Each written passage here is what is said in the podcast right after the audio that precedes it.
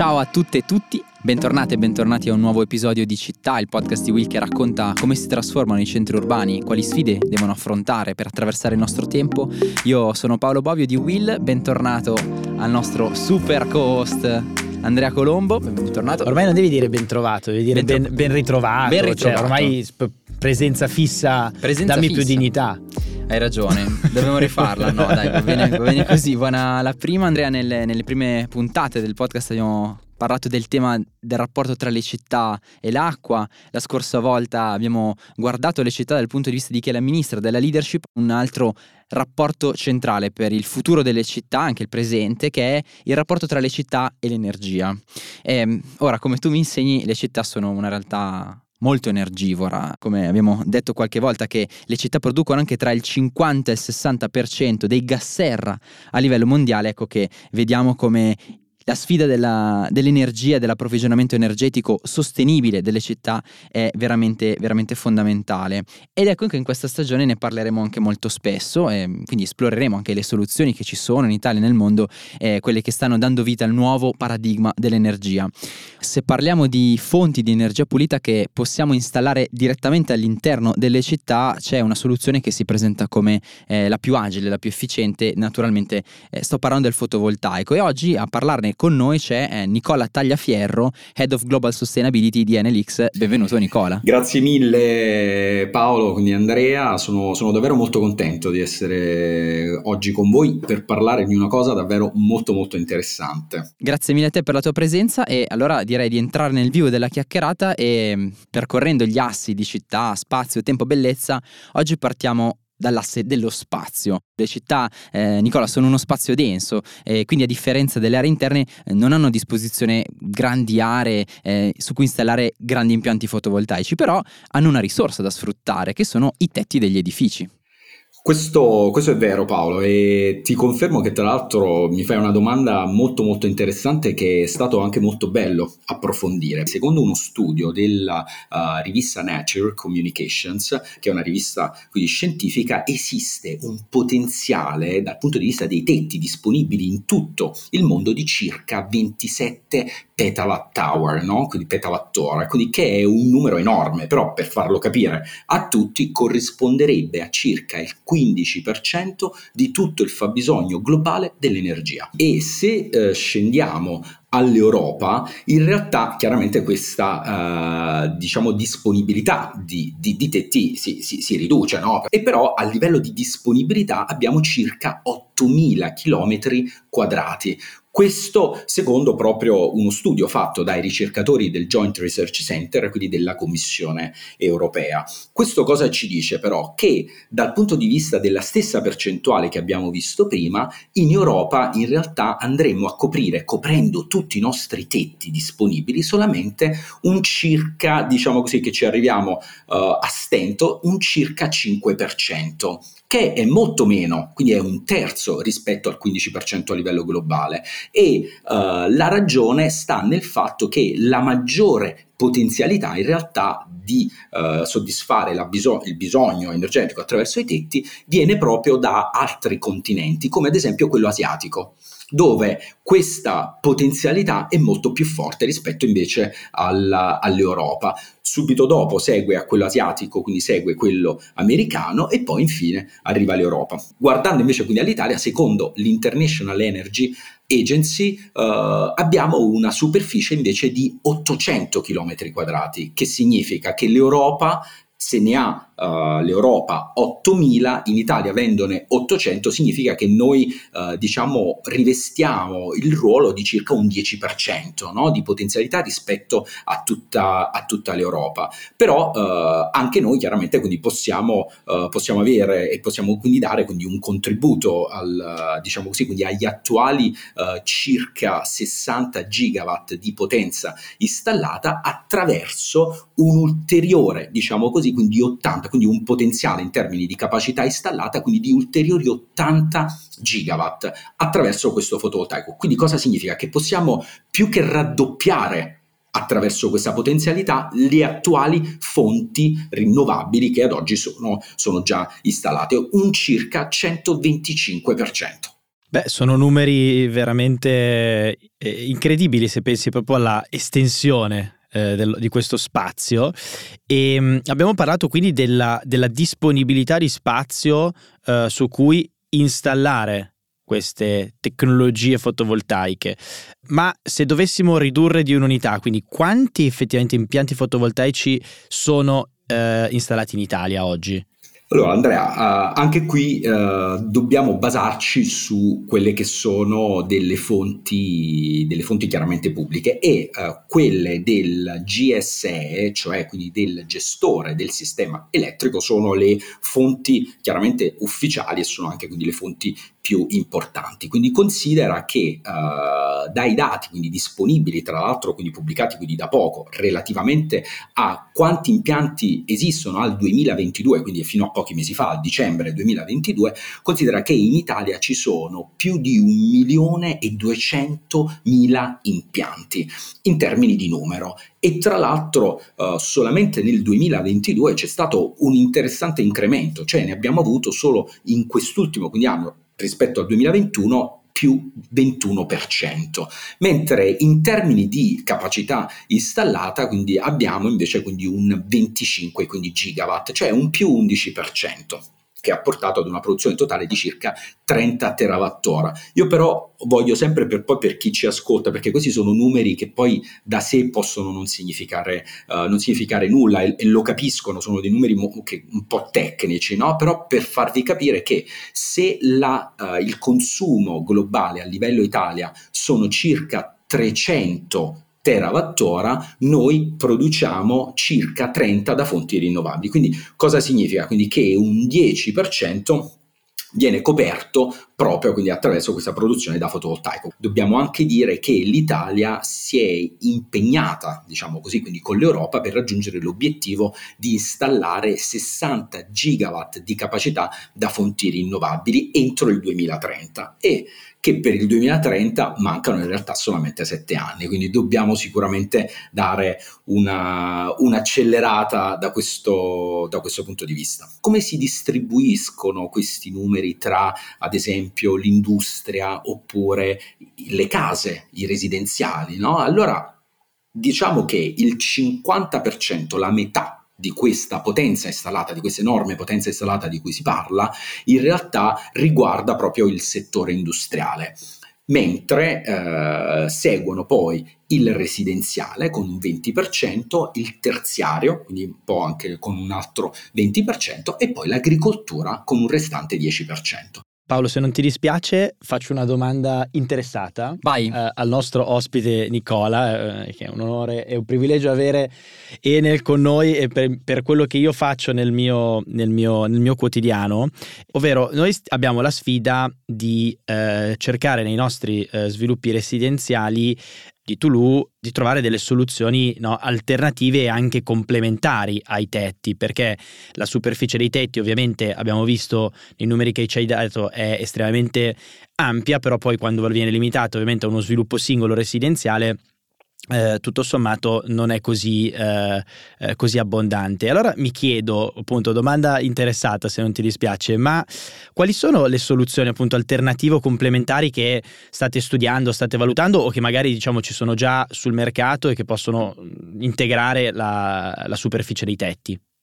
Di innovazioni da questo punto di vista ce ne sono, ce ne sono tante, ce ne sono tante perché uh, è una tra le, tra le, più recenti, ad esempio, sono il, i pannelli da balcone. Perché i pannelli da balcone effettivamente ah. rappresentano una soluzione molto più semplice perché non hanno bisogno di iter autorizzativi, perché possono occupare una superficie esterna al balcone che normalmente non viene, non viene utilizzata per, nessuna, per nessun'altra cosa. Perdonami se ti interrompo, è l'inquilino quindi che può installare in autonomia eh, il pannello sul balcone? Assolutamente sì, è il singolo quindi soggetto che può tranquillamente installare il suo, il suo pannello. Chiaramente si parla di una potenza installata uh, più bassa perché uh, parliamo che uh, ad esempio quelli che Nelix ha messo quindi a disposizione dei propri clienti, parliamo quindi di una potenza di picco da 340 watt con un rendimento del 20% e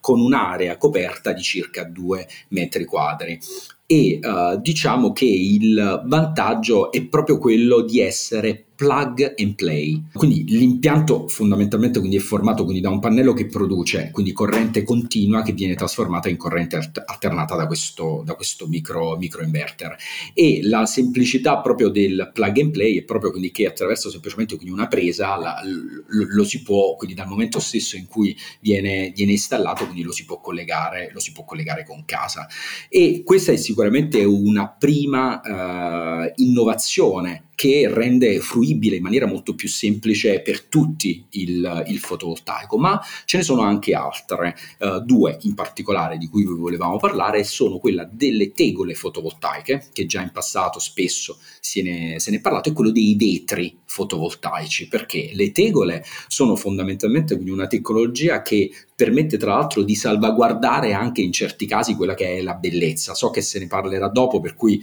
accenno, l'avevate, l'avevate introdotto proprio all'inizio, per cui eh, sono delle vere e proprie quindi tegole dove integrato quindi c'è una piccola parte, quindi composta proprio da un pannello fotovoltaico, mediamente ogni tegola ha una potenza di circa 100 watt, per cui parliamo comunque di una potenza limitata, però comunque permettono eh, in ogni caso quindi di poter soddisfare anche in questo caso questa esigenza efficienza. E poi infine ci sono quello dei vetri fotovoltaici, e cioè che sono dei pannelli trasparenti che lasciano passare la luce attraverso proprio uh, l'utilizzo quindi del vetro. Questi cosa fanno? Quindi assorbono la luce grazie a una vernice trattata con un gel di silicio amorfo e quindi che li trasforma proprio in dei semiconduttori. Anche in questo caso noi ci siamo molto impegnati dal punto di vista proprio dell'applicazione pratica, ad esempio in Cile eh, abbiamo proprio eh, creato quindi un sistema fotovoltaico di facciate vetro-vetro con una potenza installata di quasi 200 kW e che per darvi anche in questo caso un ordine di grandezza permetterà di evitare le emissioni ogni anno di circa 80 tonnellate di CO2. Piccoli, uh, piccole cose che però permettono nel loro insieme, mettendo insieme quindi tutti questi singoli progetti, quindi dei grandi risparmi dal punto di vista poi anche dell'impatto ambientale. Davvero molto interessante Nicola, grazie di averci dato una panoramica su queste eh, possibili soluzioni, su come le città possono diventare produttrici di energia senza consumare suolo, che eh, è veramente eh, un aspetto chiave. Ecco però eh, anticipando un po' eh, il tema della bellezza, un altro asse che percorriamo nel podcast città, ehm,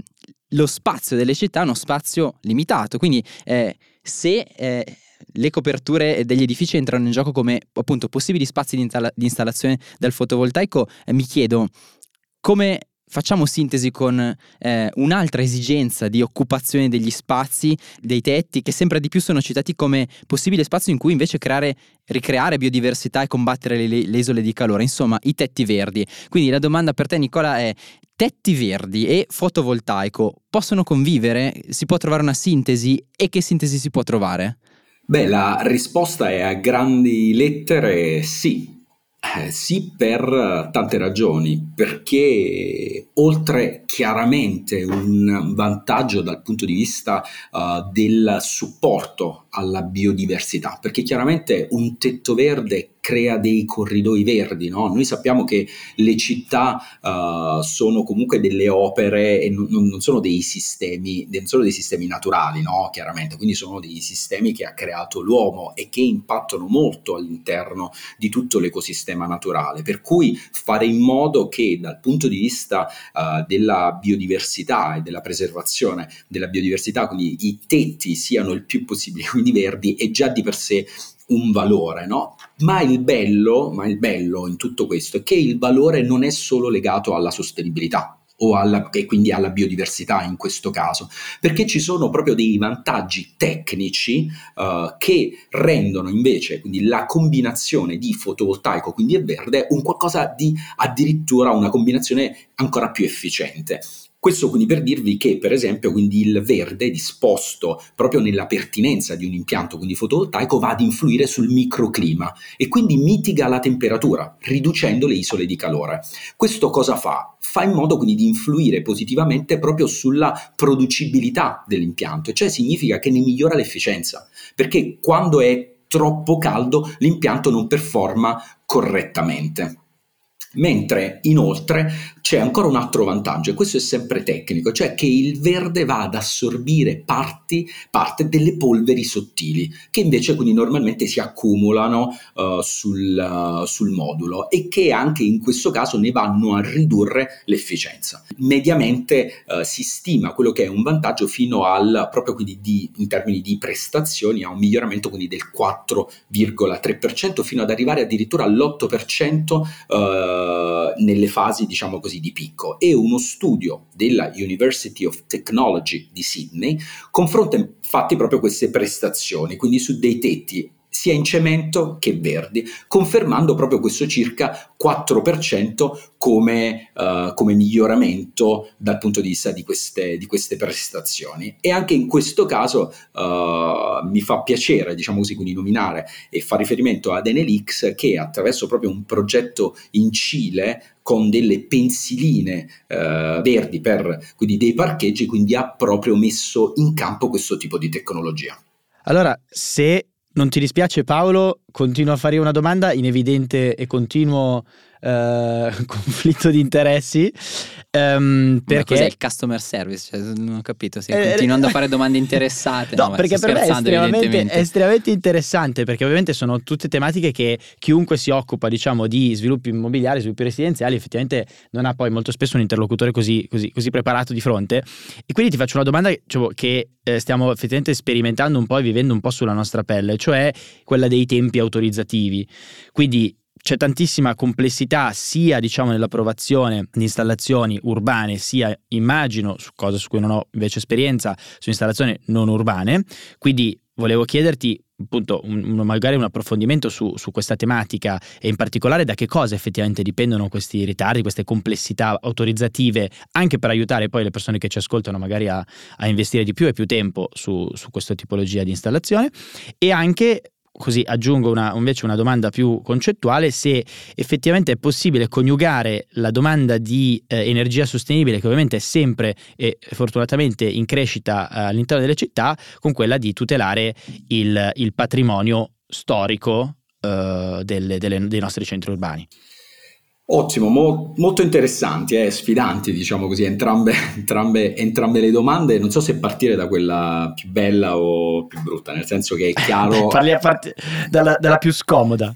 dalla più scomoda. Sicuramente quella de, diciamo così, legata ai, ai, diciamo così, un po' alla burocrazia, no? quella che per certi versi contraddistingue, ci contraddistingue un po' come, come Italia. Però quello che vorrei, diciamo così, quindi quello che vorrei sottolineare è che eh, ci sono tante concause che portano a Uh, diciamo così, dei ritardi, chiamiamoli in generale, legati proprio all'installazione e allo sviluppo, diciamo così, di questo tipo di fonte rinnovabile. E uh, Um, intanto quindi partiamo da uh, quelli che sono gli installatori. Vi introduco, non so se va, vale la pena segnare anche questo, però considerate che c'è una domanda così elevata di installare impianti fotovoltaici quindi in Italia che c'è una difficoltà anche di reperire queste figure professionali sul mercato e aziende quindi disponibili, aziende quindi di installatori disponibili a collaborare no? affinché uh, si possa effettivamente coprire tutto il territorio nazionale. Pensate che Enel infatti quindi ha deciso di svolgere dei corsi di formazione per installatori di pannelli fotovoltaici che hanno una durata di 44 ore, che prevedono anche dei moduli formativi sia teorici che pratici, diciamo con delle esercitazioni che svolge presso ad esempio la centrale Enel di uh, Torre Valdaliga Nord. Ma questo perché? Perché noi stessi abbiamo uh, individuato questo bisogno sul mercato e come grande azienda e per il ruolo che comunque quindi svolgiamo abbiamo deciso addirittura di contribuire attraverso questa, questa formazione. Però questo genera dei ritardi. Inoltre, inoltre ci sono considerate che i pannelli fotovoltaici sono fatti da una serie di materie di materiali quindi all'interno che uh, sono diventati, a parte quindi sono diciamo, quindi aumentati tantissimo di prezzo nell'ultimo, nell'ultimo, periodo a causa quindi della scarsità anche di questi, di questi stessi materiali e che comunque uh, hanno generato uh, anche in questo caso dei ritardi. In più ovvio, quindi si mette anche un po' tutta una questione legata alle, alle procedure, alle pratiche burocratiche, che era quello che menzionavate voi prima, dove quindi dentro hanno poi svolgono anche un ruolo un po' tutto quello che è il mondo dei vincoli paesaggistici uh, e ambientali e chiaramente siamo in un paese particolare dove chiaramente siamo ricchi di tesori naturalistici, quindi archeologici e di conseguenza non possiamo che non essere anche impattati da questo tipo di, questo tipo di vincolo. Però c'è anche in questo caso una buona notizia perché quindi da marzo 2022 è stato proprio quindi approvato quindi un nuovo decreto che attraverso proprio un modello unico, uh, chiaramente quindi per una certa quindi, tipologia quindi, di impianti, quindi c'è, uh, diciamo così, si può semplicemente quindi inviare una comunicazione al gestore quindi, del sistema quindi, elettrico nazionale e così, uh, diciamo così, quindi accelerare un po' quelle che sono le, un po' questo, questo iter. E questo era un po' per rispondere alla domanda, per certi versi, quella un po' più problematica. Mentre dall'altra, dall'altra, parte, per riprendere la domanda dei centri storici e come si fa nei piccoli borghi, in quei uh, borghi dove chiaramente la preservazione di tutto il paesaggio ha un determinato quindi valore, secondo me uh, una delle soluzioni più interessanti di quest'ultimo periodo sono proprio le comunità energetiche, attraverso chiaramente l'utilizzo di fonti rinnovabili, tant'è che si chiamano CER perché sta per significare proprio comunità energetica rinnovabile e i borghi in primis potrebbero beneficiare tantissimo di questo tipo di, di, questo tipo di logica perché ora non c'è attraverso le comunità energetiche non c'è più bisogno di produrre l'energia proprio sul tetto specifico, ma lo si può fare ad esempio nelle zone limitrofe. L'importante è quindi che siano tutti allacciati questi soggetti all'interno della stessa cabina. Ma come si fa a capire quali sono i soggetti allacciati alla stessa cabina? Perché chiaramente se io volessi costituire una comunità energetica vorrei capire a chi, con chi devo parlare, no? per poter dire ok, io non posso perché vivo in questo piccolo palazzino, palazzina all'interno del centro storico, allora vorrei parlare con te che sei un pochino fuori, quindi dove semmai hai più spazio, hai più spazio verde, hai una cascina, quindi hai un magazzino, eccetera, e lì invece si potrebbe produrre l'energia che poi potresti fornire a me che vivo in questo centro storico. Beh, qui esploderà proprio grazie alle comunità energetiche una potenzialità enorme, pazzesca. E per questo per esempio una società del, del gruppo Enel che è e-distribuzione ha proprio quindi creato una mappa interattiva che consente a tutti di verificare proprio la propria cabina e quindi capire anche chi sono gli altri che si trovano all'interno della stessa cabina. E lì secondo me sì, come vi dicevo prima, di potenzialità ce ne sono veramente tante davvero interessante, come vediamo non ci sono sempre risposte semplici, ma sono risposte complesse a temi complessi e ancora una volta la sfida delle città è quella di fare sintesi e di trovare eh, un, punto, un, punto, di equilibrio. Nicola, io vorrei lanciarti un'altra provocazione, eh, ne abbiamo in parte accennato, ne, ne accennavi in parte tu eh, nella tua prima risposta, eh, c'è un fattore tempo che è un fattore veramente importante, davvero farti un po' una battuta classica che insomma si fa sempre, che quando eh, si parla di fotovoltaico, no? sul tempo inteso in senso meteorologico, proprio livello base, fotovoltaico, bellissimo, ma cosa si fa quando non c'è il sole? Paolo, eh, insomma, una domanda giusta, lecita e insomma ci sta tutta perché ce la, chiediamo, ce la chiediamo tutti, quindi noi tecnici, ma se lo chiede anche la signora, la signora Maria, insomma la casalinga, la cosiddetta casalinga di Voghera. Allora, chi ascolta eh, il podcast città. Chi ascolta, ma deve assolutamente, io assolutamente immagino, immagino lì assolutamente, quindi con le cuffie ad ascoltarci.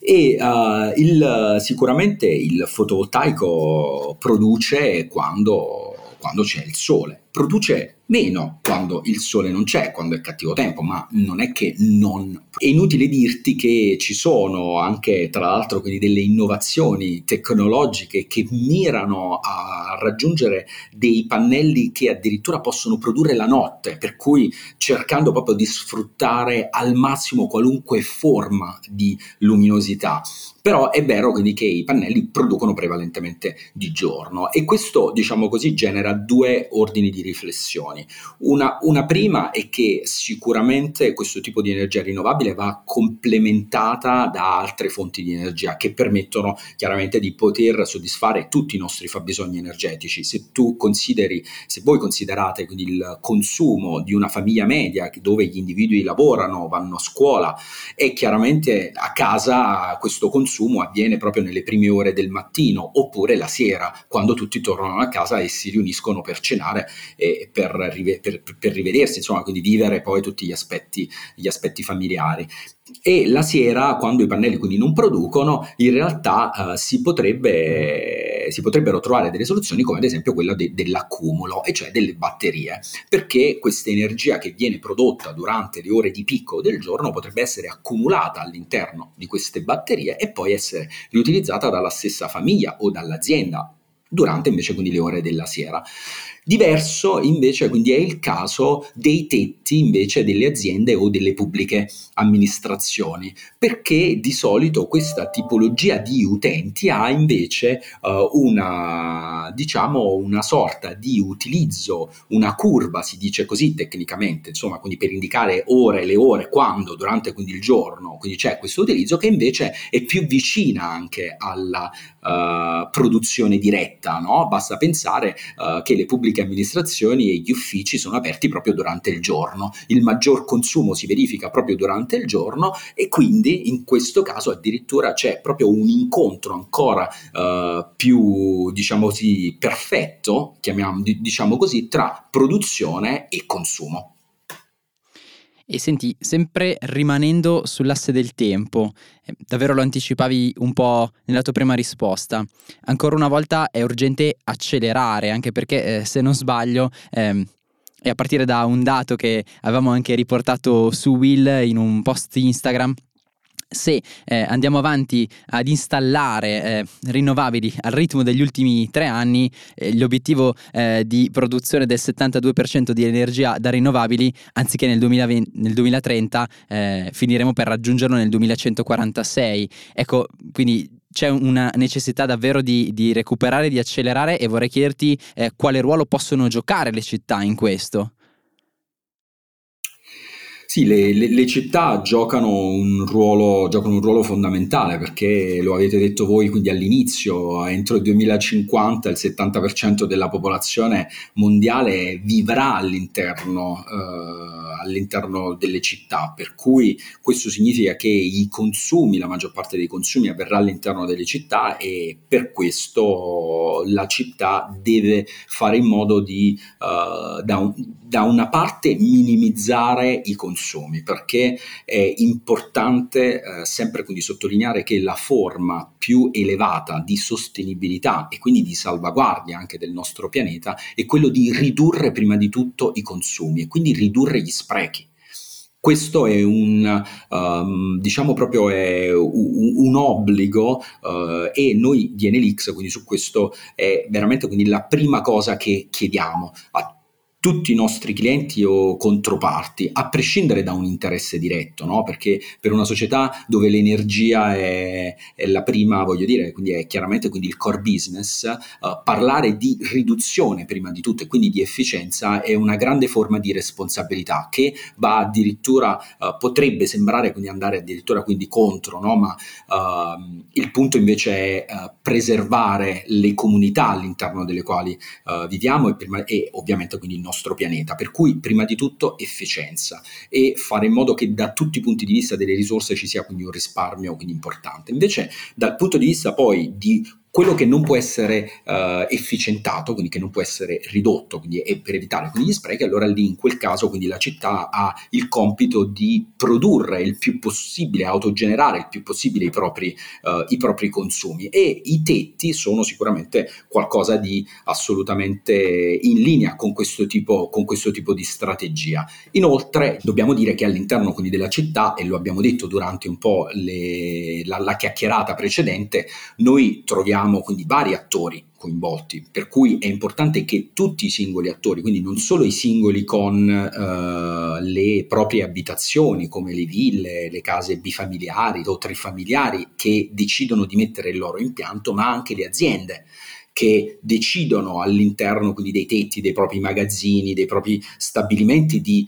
uh, utilizzare il fotovoltaico, ma Uh, e lo abbiamo menzionato poco fa, anche la pubblica amministrazione, cioè c'è bisogno che anche tutti gli edifici della pubblica amministrazione, le scuole, gli uffici comunali, insomma, quindi tutto quello che vive all'interno della città e che è pubblico sia incentivato, uh, sia incentivato a fare questo tipo di, questo tipo di percorso. Pensate che ad oggi, uh, o meglio, al 2022, quindi un'ultima stima, quindi recente, sono ben 7127 i comuni con almeno un impianto solare termico. Questo per dire, insomma, mentre i comuni con impianti solari fotovoltaici, diciamo così, quindi in cui sono distribuiti, quindi circa quindi 20 22,1 gigawatt. Di potenza sono invece 7855 per cui insomma quindi diciamo che eh, c'è ancora tanta strada da fare però è anche vero quindi che è entrato ad esempio dal 13 giugno 2022 sono entrate in vigore quindi le disposizioni del decreto 199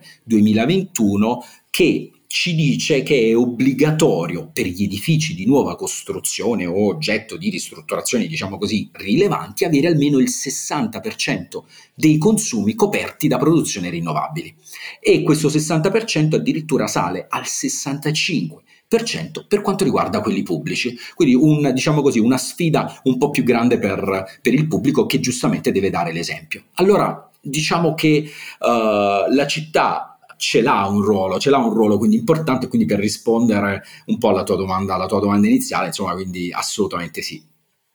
Beh Nicola, grazie, è stato una chiacchierata estremamente interessante per, per me, come avete capito, eh, in maniera particolare, ma credo anche per tutte le persone che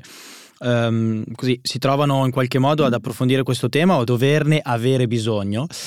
E io credo anche, se posso così dare una, eh, una chiusa, una sintesi anche di prospettiva che l'innovazione tecnologica eh, ovviamente non, non, si ferma, non, non, dorme, per cui io credo che pensare a uh, un futuro in cui uh,